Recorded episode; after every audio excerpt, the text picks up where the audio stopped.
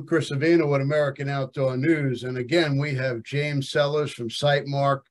James, thanks for coming on. Chris, it's great being here. I'm so happy to be here this morning talking to you about things I care very much about. There's always so much to talk about with you. It's yeah, I don't know if you saw the latest issue of American Outdoor News, but you're in it. Okay, I need to catch up on that. When did that publish? That came out last week. It did? Yep. Okay. Came out last week. All right, after this, I'm going to watch it first thing. So, excellent. I can't wait to see it. Now, Sightmark is such a large company, and it encompasses so much, so many different facets, so many different offshoots. How'd you get started? Well, Sightmark started basically in the garage or at the house when I was trying to come up with a new way to market. You know, at that time it was goods and services, and we wanted to integrate sales and marketing together because we felt like so many times people market an idea or a message to the wrong people, and the people that are supposed to bring it into the business aren't a part of that conversation. So they're marketing the wrong people with the wrong message, generating nothing, and the people that are responsible for sales aren't even a part of the connection. So I really wanted to integrate those two things. But yeah, no, at that time, you know, I think that system works really well. I think Sightmark had a really good philosophy. We call it sell marketing today, about the core aspects of marketing and what we do. But at the end of the day, it's really about identifying a need in the marketplace that's underserved, unmet, and coming up with a product, a brand, and a delivery system to help those people and get what they want. So at the heart, that's what Sightmark does. We look for opportunities in the outdoor space by identifying areas that people have needs or desires or passions that they want to do more of, or do it differently. And we make that investment. We create the products, and we bring it to life and bring it to the market. So was Sightmark the first? Yeah, Sightmark was our first successful. We've had a couple other attempts of different things that were successful in some ways, more from an iteration learning step to something great. But Sightmark really was a watershed moment because we took this concept that we were playing around with, and you know, things that we cared about, you know, about the outdoors, about shooting, and things we saw in the marketplace, and we were like, let's make a brand that really speaks to shooters, whether they're competition shooters or law enforcement or hunters or people that just want to defend their families. So originally the concept was that we wanted to look at the modern sporting rifle when that was, you know, becoming popular, and the time frame in this. So this was being worked on like 2006, 2007. Okay. When we started working on the concept, we didn't have a name for it. 2006. It was just an idea that there was a market out there that needed to be served. And I, you know, it might be interesting to talk a little bit about what we were seeing in 2006, because I think people looking back, you know, may have forgotten how different the industry was back then. It was so different. At that time, trail cameras were still new. They were using film in 2006. Yeah. Kind of put that in perspective. Yeah. Night vision was all made in Russia, which was left over from the military production. It was ugly. It wasn't very useful. It was very ergonomically backwards. It's grainy. The AR-15 was considered a fringe product. The big optics companies really cared about traditional hunting.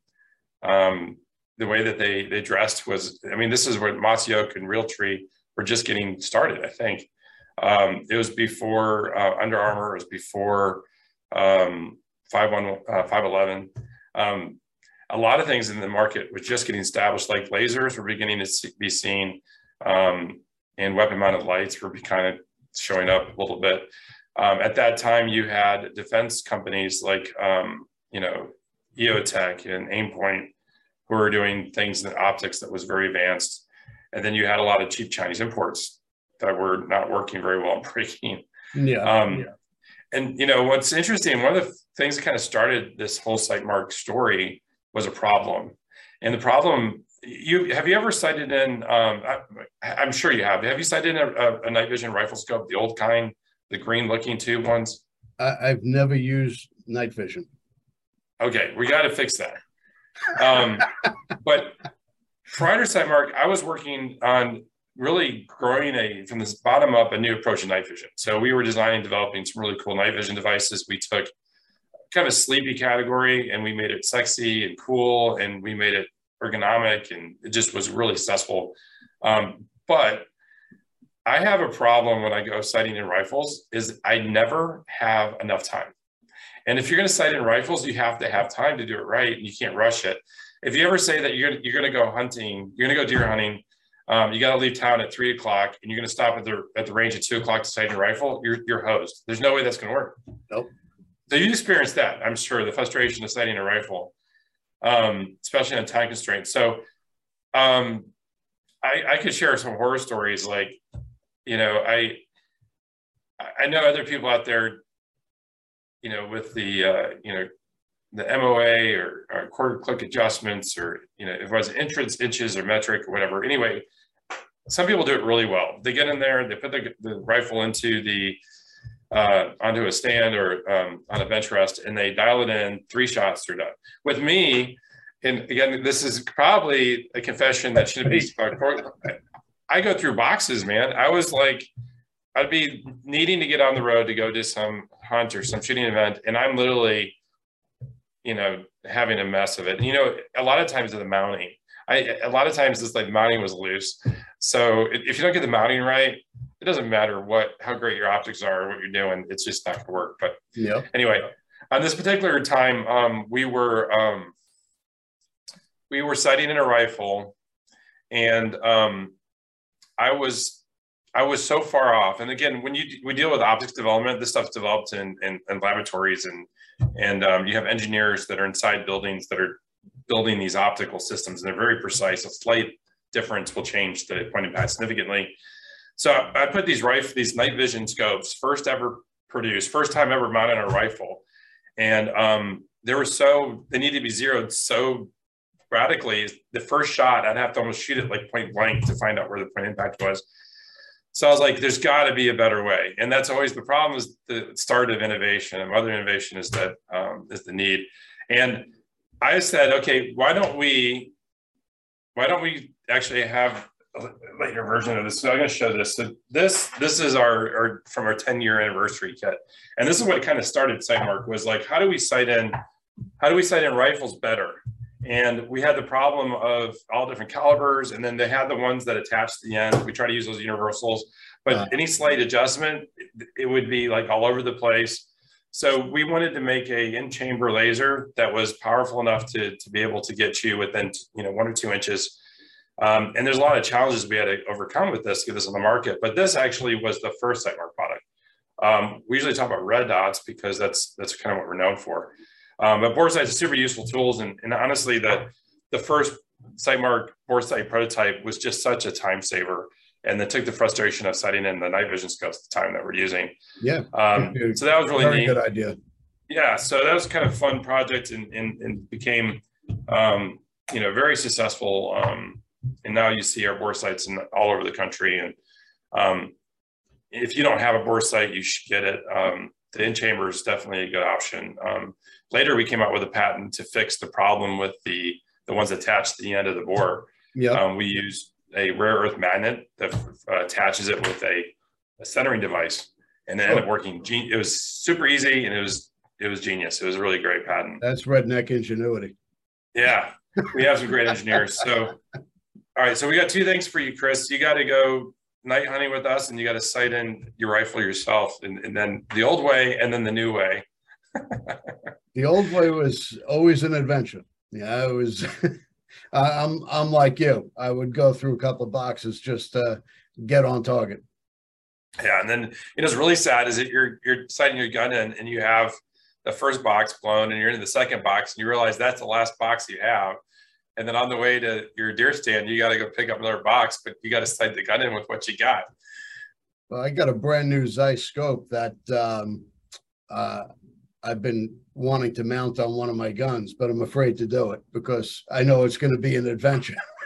All right, we'll have to send you a bore sight. So remind me at the end to send you what caliber you have.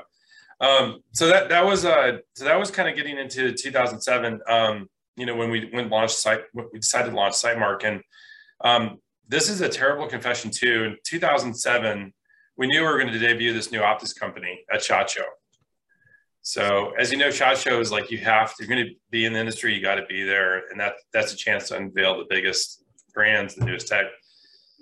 I think we're getting ready for the SHOT Show. We called everybody in a conference room. So we have these ideas, you know, bore sights, and we had ideas for red dots and rifle scopes. And we told everybody, so we need a name for them. So, I gotta hear some of these. Yeah, so it's funny because we're sitting around the table and we're like, okay, we need to come up with a name. We're not leaving this room until we come up with a name. And funny thing is, on our alternative list, there's a couple names that now are trademarks in the industry that we didn't use, and they're very successful. So, which is interesting. But we wanted something that was synonymous with precision and accuracy. So we went through all these different iterations and we wrote them on the board, and one by one, we researched them, see if they're being used, if the URL is available. And I think on the list, Sightmark was like 4th or 5th on the list of names that we liked. And it was available. No one's using it, and the URL is available. So we jumped on Sightmark, and I'm glad we did, because it's a great brand. When was the first time that you came across Sightmark? It was at SHOT Show. I remember the year. Oh God, 2005-ish, somewhere around there. Okay. I had started. It's actually a funny story. I had started a website. It was a social network for hunters called See Me Hunt, and I got it all up and running, and I'm trying to get followers and whatnot. And I'm like, all right, now I got to get advertisers. I had no traffic. I had no analytics. I had no nothing. So I'm calling companies. And finally, this one guy is like, well, how many followers you got? I'm like, what do you mean? So he's like, well, if you're really serious about this, you're going to have to go to SHOT Show. He's like, you going to SHOT Show? I'm like, yeah, I'm going to SHOT Show, of course. I had no idea what SHOT Show was. So, so I hang up and I Google it, and I'm like, okay, I got to go. And I've been going ever since I guess 2005-ish. Yeah, 2005 would have been pre-Sightmark, but you probably saw some of the night vision we were working on at the time. So, yeah, so funny thing is 2007, we go to SHOT Show, and sounds terrible. So we just came out with a name. So as you can imagine, we didn't have good branding. We had, I don't think the logo, I could be wrong, but I don't think we had a logo in the booth. We had logo and products. And the funny thing about the products at SHOT Show in 2007 is that everything was just like now. You had supply issues, and getting things in and out of Vegas was a nightmare. So I think the first day of the show, like an hour, maybe like at opening, our key new products showed up. We didn't even have them when the show started. Our new products that we want to debut weren't in the booth yet. I think engineers were bringing them, and anyway, we end up, by the end of the second day of the show, we had all our new products on display, you know, with our logo and everything, and we took orders for it. And that was an extremely important show. We had such a good response. You know, there was we bet the farm, as you will, on the idea that AR-15 was going to be the dominant platform, and that we felt like optics companies should embrace that. And again, it's so crazy. In 2006 and 2007, they were afraid of the AR-15. They didn't like black guns. They thought it was scary. I was just going to ask you, what made you look so far ahead? Because back then the AR was like, it was like a no-no. It was like, you know, what do you want to hunt with that for? You know? Yeah, I think there's always this, honestly, throughout history, you send young men off to war, and these young men come from the farms and countryside, the best. I know there's a lot of great New Jersey folks, city folks that have been major contributors to the American military success. So I should be careful in that. Well, in the earlier days. Let's not confuse things. I'm from New York. You're from New York. Jersey is a whole other country. New Jersey, New York, definitely different states. And, but you know, there are, yeah, there's, you know, I think that a lot of the, I mean, let's face it, a lot of the most successful fighting people get out and they're out in the countryside, they hunt, they fish, they shoot. Not saying that people from New York City, but you're not from New York City, you're from upstate. No, I'm Long Island. Oh, you're on Long Island. That's right, you're on Long Island. That's right. But we have a lot of hunting here on Long Island. You have hunting on Long Island. You're not in the city. You're further east than that. But anyway, so I think what happens is that when young men go to war and they see these tools that the scientists developed, you know, to protect ourselves and engage in defending our freedoms and protecting people around the world, when they come home, they're not happy with whatever the previous thing that they were using was. You know, that bolt action is just not going to cut anymore. So, yep. You know, after the engagements in the Middle East, Afghanistan, Iraq, our soldiers came back and they've been using, you know, even Vietnam, they're using the M-16. So for a long time, they've been using these products. And we had the assault weapons ban in '86. That kind of took them off the market. So when that expired, I think two things happened. You had all these soldiers coming home from these overseas actions, coupled with an opportunity to own them privately. And it just seemed obvious to me. I had the opportunity. I always, as a kid, I used to read all the magazines and I'd see all the small arms. And I was so, it just, the engineering and the ingenuity that went into the two firearms was extraordinary and fascinating. So I just felt like time marches on. New technologies that, you know, once were only used by militaries ended up becoming what's used by everybody. So to me, it was inevitable. It just a matter of when. And man, the first time I shot an AR-15, I was hooked. That thing is so much fun. It is. It is. It is awesome. And the things you can do with it. You know, one of the things that struck me originally, I don't know if you remember, but they didn't put the rails all over it originally. In 2006, 2007, yeah. Some of them had handles on the things, like the M16. Right. The M16, yeah. You had like hell mounting stuff in the beginning. And anyway, so once they put quad rails on it and rails across the top, and you're like, man, you can do anything with this. You can put lights on it, lasers, night vision, red dots, rifle scopes, you know, all this cool stuff. So I was like, this is it. This is the platform that is going to keep the future generations interested and engaged, not hunting and shooting. So to me, it was obvious.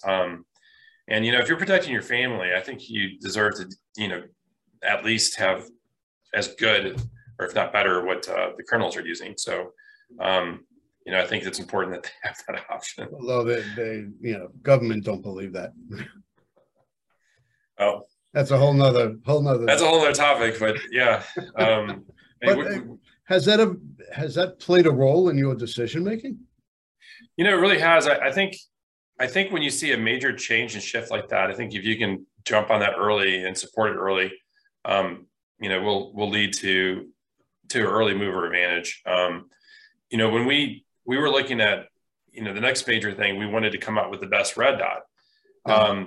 Red dots, again, weren't used that much because everyone was using bolt action. So, but again, all these guys come back from Iraq and Afghanistan, and they went in their fallujah, knocking, you know, kicking in doors, and they're using all this, you know, holographic and red dot type sights, end up being extremely effective in urban and close quarter combat. Also turns out to be amazing for hog hunting and plinking and all that kind of stuff too. So, but I didn't think the average American wanted to pay $500, $600, $700, $800 for red dot. You know, again, it's easier when you're using somebody else's money, but when you're using your own money, you want to get the best that makes sense. Yeah. And you get a lot of the things you want to do. You can't use your whole budget on one item. Cause now you have this whole platform that you need to outfit with a lot of good stuff.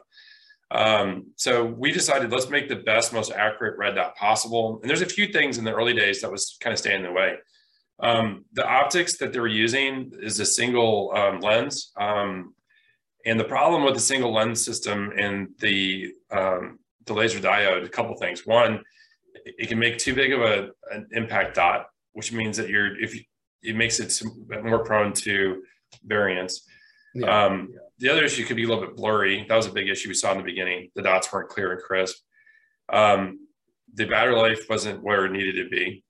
And then you had an issue where, you know, if you put the rifle in the same position every time, you're good. But if you slightly go forward, back, you know, if you're trying to shoot in motion, you know, it's too prone to too much parallax. You're going to have too much impact changes. And that's where people weren't super satisfied with the options that are available. So we came up with a more advanced optical system that corrected for different positions of your eye. So even if you're shooting like here and the dots there, you're still hitting the same point as if you were in position. Okay. That was a huge advancement. The recoil protection, there's some internal mechanisms we built in all Sightmark going forward to this day, that when you make your adjustment, it locks it in place as you make your windows and elevation adjustment. Other ones don't. So when they shoot, it slides. So that point impact is moving as you're using it. Yeah. So we fixed that issue. We extended the battery life. We needed a crisp, very bright dot that was good. And noonday sun was an important element. And we kept evolving and improving the red dot. And I really think that, like the Ultra Shot series and M Spec, our new minis, we have the amazing line of pistol red dots to this day that can handle all sorts of abuse. High caliber pistols can be dropped in any weather. Super accurate. I think that's one of the things that is really great about Sightmark. Here's a platform that allows you to outfit your whole firearm for any type of scenario that you have, using the same kind of high tech that was originally only available to elite few. Lasers and lights and red dots and rifle scopes, so you can shoot a mile if you want to. You shoot more than a mile if you want to. We have events where we get people to shoot a mile for the first time and blows their mind, and then it's really a lot of fun. And people use it in three gun. We have competition shooters winning matches all around the world, so that's a lot of fun to see the evolution of the brand and where it's come.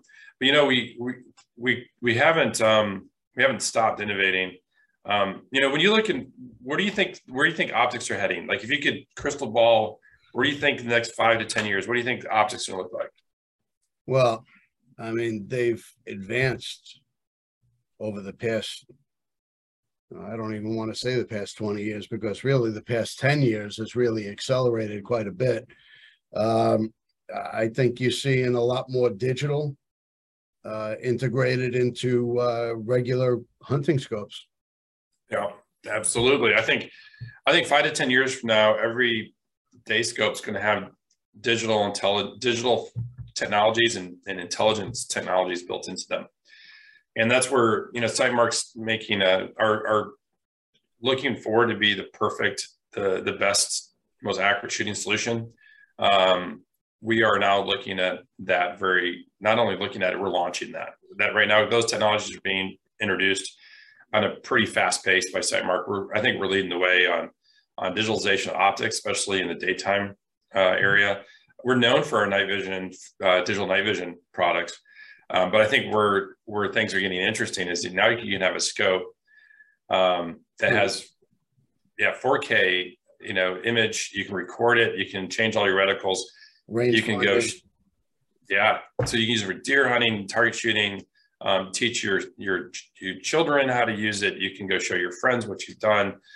You can improve your finger troll and your breathing and techniques. You can really dial in all those aspects. So it's pretty powerful stuff.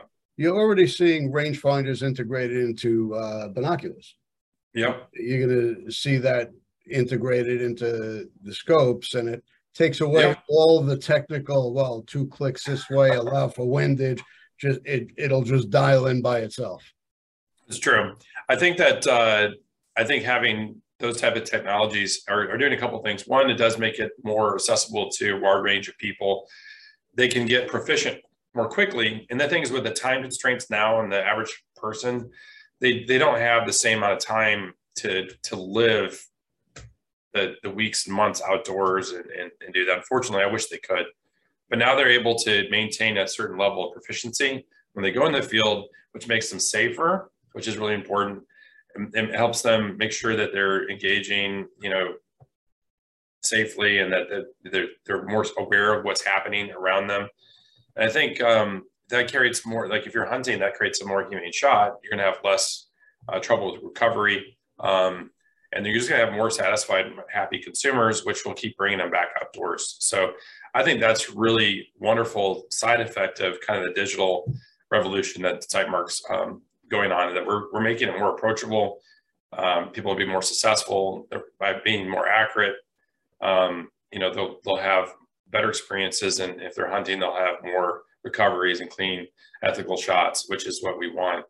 I'll say this though, I think that at the end of the day, one of the things the technology will highlight is that the marksmanship skills, that is ultimately the limiting factor. At the end of the day, you may be aware that you're pulling, but you're going to have to figure out the techniques and the discipline and the practice to eliminate those things. So we can bring all the technology in the world at some point, and you can identify where it's coming from at some point, though the shooter is going to have to be the best. They still have to put the practice in. And there's no way, unless we put the rifles on robots and take the humans out of the equation, which I'm not advocating, but the human factor is always going to be important. So when we design products, it's really designed to make people the best at you know, but they have to practice and they have to learn. You know, getting out in the outdoors and just getting the feel of a firearm, it definitely plays a role in being able to hit your target. But some of the technology today, you know, at range day, I was hitting targets at 800 yards with some of the technology available. I'm in New York. We don't have opportunities to shoot long range. You know, if I take a 75-yard shot, that's a long shot for me. Oh, wow. Yeah. I don't have long range opportunities. I went to Africa. The guy set me up at 400 yards. I looked at him like he was crazy, you know? Yeah. But you know, how satisfying is that to get good equipment? And, you know, I used to, before the optics company, you know, my father and my great uncle, they were all advocates using iron sights. Actually, when I was a kid, my dad was anti using optics at all. He's like, you can do everything you need to do with the iron sights, which is fine. But that meant that I'm shooting at like 100 yards was kind of like my max with iron sights. I could hit a target, in a reasonably sized target at 100 yards. Man, when you get behind our glass on our rifle scopes, it is amazing. And it's like, first I was like, well, 300 is going to be a tough shot. And bam, you know, center shot, first one off. I was like, wow. And then you know that at 100 yards, you know that the drop of the ballistic is going to change it by, you know, so many inches or whatever. And you dial it in, you take the shot, and you hit again. It's just, it's amazing when you know you're working with good equipment and you know a little bit about ballistics and how to adjust for elevation. It's not that difficult to take that, you know, good tight grouping that you did 100 yards and hit a mile. Granted, if you have like windy conditions and you have, you know, some challenges with like heat coming off the ground and things like that, that you're going to have some variability that you just can't control. But it is so impressive just when you get the right technology behind a skilled person that has the patience and training. It's amazing what you can do. Well, I agree with your dad and your grandfather where you should learn shooting iron sights before you advance into scopes and digital technology and whatnot. Get the basics down with the iron sights. Learn the firearm, learn the basics, how to handle it, the safety and whatnot involved. And then when you put on a scope, it's like, oh my God. Yes, that is true. That is true. It's like if you get bad habits, you know, taking shortcuts and stuff, usually you hit a brick wall and you can't progress further. I agree. That's how. But I can't go back to iron sights. I just can't do it. I always keep under-over mounts. So in the event that I choose to use the iron sights, I know it's always there. Yep, that's good. Yeah, so it's interesting. There's a couple things that in Sightmark that are kind of worth talking about, I think. You know, we alluded to some of the new products and things that are coming with the digitalization, the new technologies being brought into the platform. But we launched a product a couple of years ago, which revolutionized night hunting, which was the Digital Wraith. And to this day, it's one of the best performing digital scopes ever. It is one of the best digital scopes. And it's a great option for a lot of folks still. And it was the best until we came out with a couple of new options. But one of the things that we had, a couple of requests or things that people are looking for, you know, there's always kind of this, same thing with your TV. They're always chasing higher resolution, higher def. Yeah. So we've taken the HD and we moved to 4K. And the 4K experience just adds that level of clarity, makes the image that much crisper, and then recording better. So it's really an amazing piece. And again, it started as a night vision device primarily, but now I think that it's an all-time, it's full color during the day, great resolution. You can record, you can change reticles, all those good things. And then we had the latest kind of iteration, a couple things happened. People wanted a more compact, lighter weight option. So we took the same power and all the features and all the functionality, and we put it into it went to a very small compact scope, and it's an amazing game changer. That is just coming out. That's the 4K Mini, which I think is really a revolutionary scope. What's the weight on that? The weight on that, I'd have to look that up, but I can make that happen. So if I do that, good thing is all the technology changes. There's a lot of details, but we did demystify it. So it is only 6.3 inches to the eye cup. And the eye cup gives you the eye relief. And then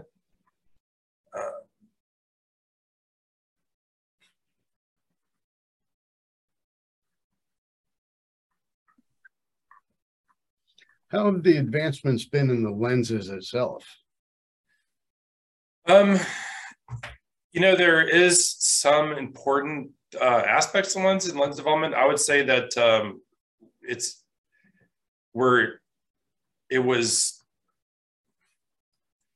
lens technology itself has been around for a while. What we're seeing is that there is the ability to get better glass for more applications without the astronomical cost that you used to have. So we've seen definitely able to put higher quality product on the market.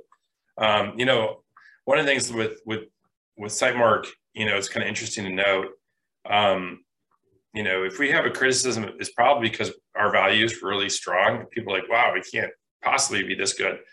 And the truth is that, that product should be twice what we're selling it for. But because of modern manufacturing processes and scale, we're able to keep that cost low. So we've improved the quality, improved performance. Now we're on line with, anybody in the industry, but we're able to offer a better value. And we think that means something to people. And we hope that some of these optics cost more than the gun itself. That's true. And now it's not just they used to have the old adage that you should spend as much on your optic as you do the rifle, and that's fine. But I think now that you have so much technology you can bring to your rifle, especially an AR type platform, that you need to have budget for lasers and lights. And then you need to be able to switch between a rifle scope, a red dot, or you want a digital, day night system. And Sightmark has all those options. So we can get you outfitted shooting better, longer, more accurately than anybody else. You get a lot more bang for the buck. The weight. The weight is, this is on the monocular version of the Mini. So we make one without the mount. So the mount would be the main difference here, but it's 21 ounces and some change. So super lightweight. Yeah, absolutely. And that makes a big difference when you're shooting. It does. If you're hauling that through the woods and you're packing, it's, you want to keep the weight down for sure. And the fact that you're not compromising, functionality and performance, which is really, really great. But that's good. On our couple other things too, we have moved further down the line in our daytime rifle scopes, traditional rifle scopes. And we have the Latitude, which is our long distance shooting line. That's the one that I use to shoot a mile. And the Pinnacle series, people use for long distance shooting as well. But we came out with a new scope this year, and it's called the Presidio. So if we're going to get, it might be better for folks like in where you are in Long Island and other places where you're wanting to really dominate that 100 to 400 yards range. It's a perfect scope for that kind of distance shooting, getting great reviews. People love it, super accurate and just really dependable. Great all around scope. Gonna have to take that for a spin. Absolutely. So we're gonna have to get you set up on boresight. What caliber are you shooting that you're sighting in? Believe it or not, I actually just built a Bowdoin 223. Okay. Well, I'm gonna make sure you give our boresight a try. The 223 caliber will get you the new AccuDot, and then I might have you test out one of the patented. Barrel mounted, which is a universal, which will work with anything. So if you don't mind, I'd love to hear what you think of those two, and let me know what you think. And any ideas of, where the application's best, and any tips would be great. Well, we do have a long range here that is all the way out east.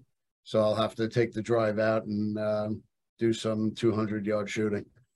All right, that'd be great. And if you, I know you said you had a Zeiss, but you might try the Presidio and maybe even a digital scope. You want to see the future of the technology and what it can do for you. That might be something we're trying to. Well, I did see some of the technology in one of your other companies, and I got to say that's another conversation, another show. But you're really off the charts with this. This is really some Buck Rogers stuff. Yeah, I'm excited about the future's bringing to the market. I was walking out of my office, and we had two engineers were in the hallway, and they were working on some new, I can't even tell you what it is, because it's brand new stuff. It's all patentable, but they were working on something in the hallway, and they needed a long distance to go use the thing. And it just reminded me how cool it is to work in an industry with such good people. And then you're bringing products that make people's lives better, create those great experiences. And it's just great to work with a group of people that are dedicated to the same. I mean, we have so many talented people here in the United States working to create, great brands, great products for the market. And then new stuff's always being developed, and we're not going anywhere. That's the thing with the company. Sightmark's dedicated to fueling that passion indefinitely. And our company, one of the things I'll say a little bit about the company. We're based in Mansfield, Texas.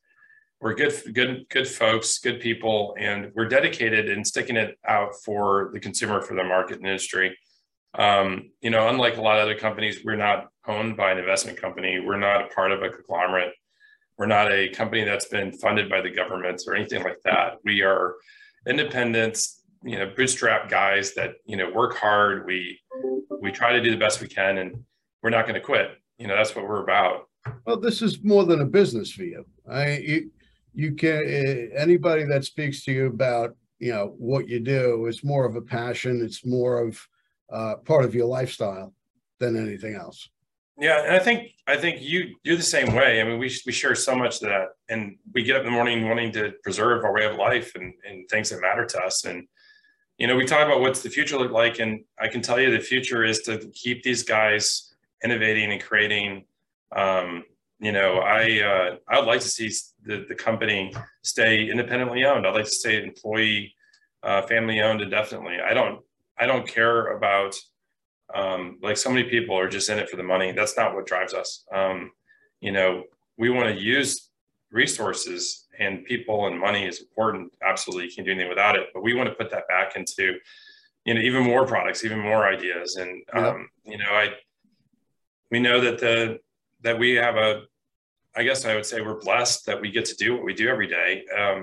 We're part of so many people's journeys and experiences, and that means the world to me. So to think of it, I know at some point I have to hang up the hat and somebody else will take over, but I love what we do. And I think it gives me great satisfaction to hear people come up to us and tell us how much they like Sightmark, like the brand. Sometimes I go through the airport, and at TSA, I'll have a TSA agent stop me and say, they see a ball cap or whatever, and they're like, you know Sightmark? And I was like, yeah, I actually know Sightmark. I said, have you used the new Wraith or new Ultra Shot or something? And I'm like, yeah, I may have seen that. What do you think? And he said, well, I'm saving up for it. I have the old version. I can't wait to get the newest thing, and it's my favorite brand, and can't wait to use it, and I think it's so awesome. And when they find out that we were with the company, it's interesting. I mean, it's really cool to have people come out and shake your hand and say, thank you for putting out a quality product that we like to use. Honestly, you can't beat that. What can you do in life that's better than that? You got to love what you do. And now with what you're doing, falling into the next generation who they're so technology savvy, it really, falls right into, the progression. Kids are constantly on their phone or on their computer or doing something digitally. Why not stick a digital scope in their hand and let them stay in the outdoors like we would love to do? It's true. I wonder how that new generation, we got to get them back outdoors. I think that the technology can help. The other thing I think we need to do better at is reaching out to kids that don't have, the opportunity to go outdoors. I don't know. Do you guys have any programs in New York to help get young people out hunting and shooting? We have some mentoring programs. We have, of course, the Boy Scouts and whatnot. There's not like Outdoor Tomorrow Foundation gets, the kids outdoors. We really don't have that over here. It's really generational. Father, son, father, daughter, taking them in the outdoors and getting them outside. That's why I think, again, the families are so important. We need our families there to pass on our traditions. I grew up in Michigan, which is a wonderful state, and I wouldn't trade it for anything. Having access to the outdoors and the Great Lakes was amazing. But, when deer season came around, it was an event. I mean, school shut down. You'd be up north and you'd see truck or car. At that time, a lot of cars still, but they would have the deer on the hood. Yep. Not that much anymore. But you'd have literally a line of traffic going up north, people going to the upper or just, getting out of the cities to go hunting. It was a way of life. Everybody was not, everybody I knew anyway,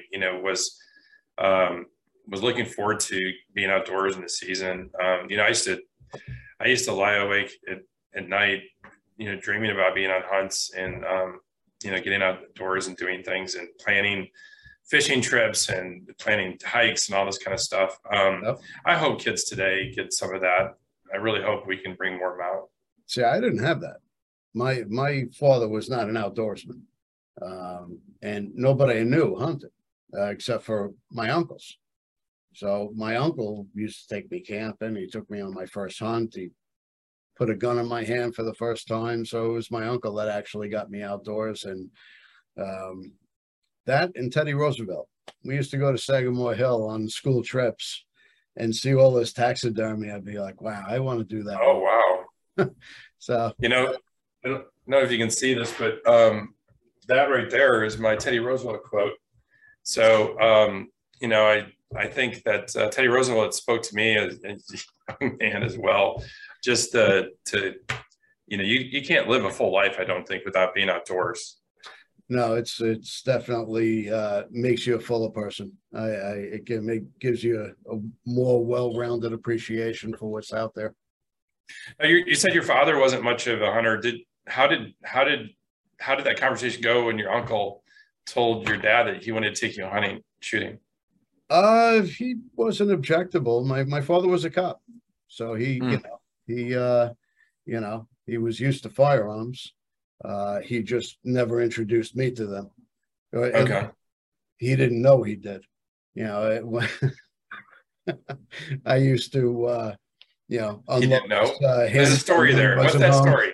I want to hear the story. I tell him now. He gets mad at me. My father's 89. I say, when I was younger, I used to take your 38 out of the drawer and unload it and putz around with it. And he chases me around the house. He's pissed at me. Oh my gosh. To this day, you get him out riled up. But how did you know how to handle it safely? How did you do that? Just from, I don't know. It just came naturally, I guess. I knew to unload it. 38 didn't have a safety on it. It was a double action. Okay. That's good. I kind of think that with my boys, you know, as soon as they're old enough, I wanted them to know the proper operation and safe use of the firearms, because you never know where they go and they come across a, firearm, and they need to know how to handle it safely.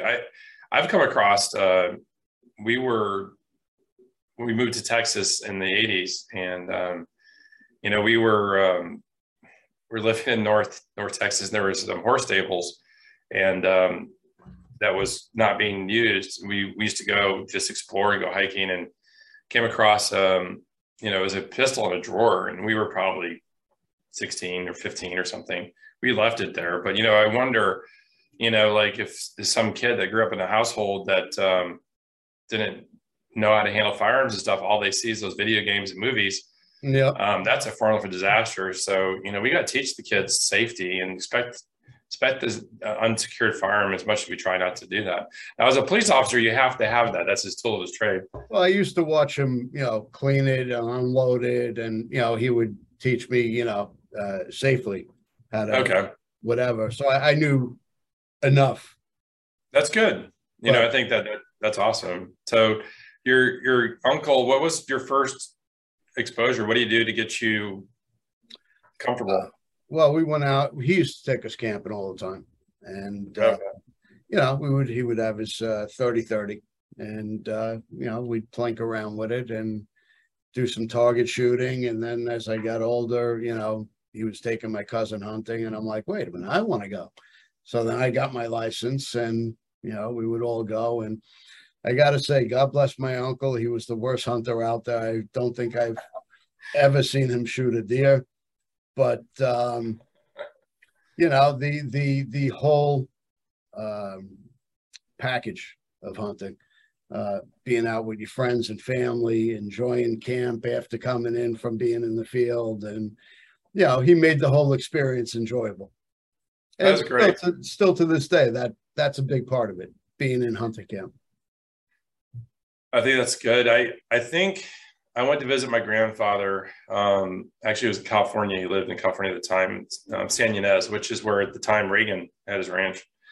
But it's actually funny. I was shooting guns near where Reagan's ranch was. But anyway, we went down by, there's a little stream, went down by the stream, and my grandfather took his .22 and handed it to me, and he went through the ins and outs of it, how to you know, hold it properly, and how to pull the trigger, and the safety, and how to load, unload it, and everything. And I don't know the exact age of that, but I was probably, I think like maybe 6 or 7, the first time that I started shooting. I think with a couple things that he did, it was really nice. One, he made it a moment, you know, with where he connected with him. My dad was there as well. And he told me about the importance that he said that everybody has to have a fundamental respect for the firearm. And in order to handle a firearm, everyone should handle the firearm safely. They have to understand its operation. So he broke it down, and then he made it like, I don't know how to explain it, but it's almost like by giving me the firearm, he was bringing me into our culture, mm-hmm. and said that you are now on the path to becoming a man. And I trust you with this tool. That improperly used could be dangerous, but I trust you. And this tool could be used for, you know, defense, or put food on the table, or just for fun, if, you know, used correctly. And it just was a very profound moment. And then the satisfaction of, I can't remember if it hit the first or second, doesn't really matter. But once I realized that I could do it as a young man, that was such a confidence builder. It really was a game changer. So it's literally a rite of passage. And I, you know, at that moment I was hooked. I was inseparable. My dad ended up giving me access to his .22, which came from his uncle, by the way, which I'm pretty sure taught my dad how to shoot, my great uncle. Wow. I used to keep that .22, and we had a loft, a cabin up north in Michigan. I used to keep that .22 by my bed, and if it wasn't every day, it felt like every day. I would grab that rifle and I'd go down to my dad and said, "Dad, I want to go shoot." And I'd go to the junkyard, shoot cans and bottles. And if I was lucky enough to see a rat, I'd shoot that too. And he would give me a box of .22s and give me the bolt. and then I'd put the bolt in, put the bullets in my pocket, and I'd go out, walk in the woods, and shoot in bottles and cans. So that's it was a lot of fun. When bullets were affordable. Yeah, I remember having a DuPont box of 22s, and it said 25 cents on the side of the box, which I think it's been a long time since a box of 22s cost 25 cents. You know, I still have my grandfather's Sears and Roebuck shotgun. Wow. Sears used to have their own line of firearms. That is great. How's it shoot? I haven't shot it. I'm afraid to shoot it. Yeah. Thing might blow up in my hands. Yeah, be careful. It's old. It's not very well taken care of, but it's something to hang on the wall. That's pretty neat. It's interesting. Again, times have changed. Firearms were available at Sears Roebuck's catalog. Every high school. I taught some folks that are now up in their age, but they said that when they were kids, every school had a shooting team. Yeah, they did. And I think it's few far between today. Back in the time when every place that's cooled down, people go hunting, and then they had shooting sports shooting clubs at every school. Yep. No craziness. There's no. I'm not aware of any of the stuff that we have today. And it's funny. It's like the further we get away from our pathos, our lifestyle, our beliefs, and we get the kids stuck on iPads and phones and social media and terrible video games and stuff like that, the more violent we're getting. And they want to go further that direction rather than take us back to where we're supposed to be. That's a whole different conversation, but that's a social and cultural decline. Yeah.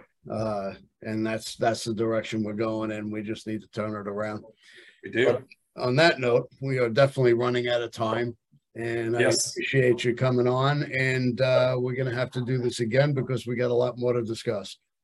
Thank you, Chris. It was a pleasure. And I think on the last note, that's why we do what we do. We want to instill those values and continue our traditions and get stronger as a people. You got to do it by getting outdoors. And I'm glad to be a part of that for a lot of folks. So thank you for the opportunity to share the story. I appreciate it. Thank you again. And I'll speak to you real soon. All right. Sounds great. Thank you. We love our children. We protect them. We guide them. We prepare them for life in the world. With all that we do, from deep in our hearts, we cannot control all things. Life-threatening illnesses and disabilities affect far too many of our children each year. While we cannot change the circumstance, we can make dreams come true. Dreams to provide hope, to provide spiritual healing and strength, to provide moments of happiness and relief in the hardest of times. We can give a glimmer of light and hope in a time of darkness and despair. Join huntofalifetime.org to help make dreams come true, to provide hope for children with life-threatening illnesses and disabilities.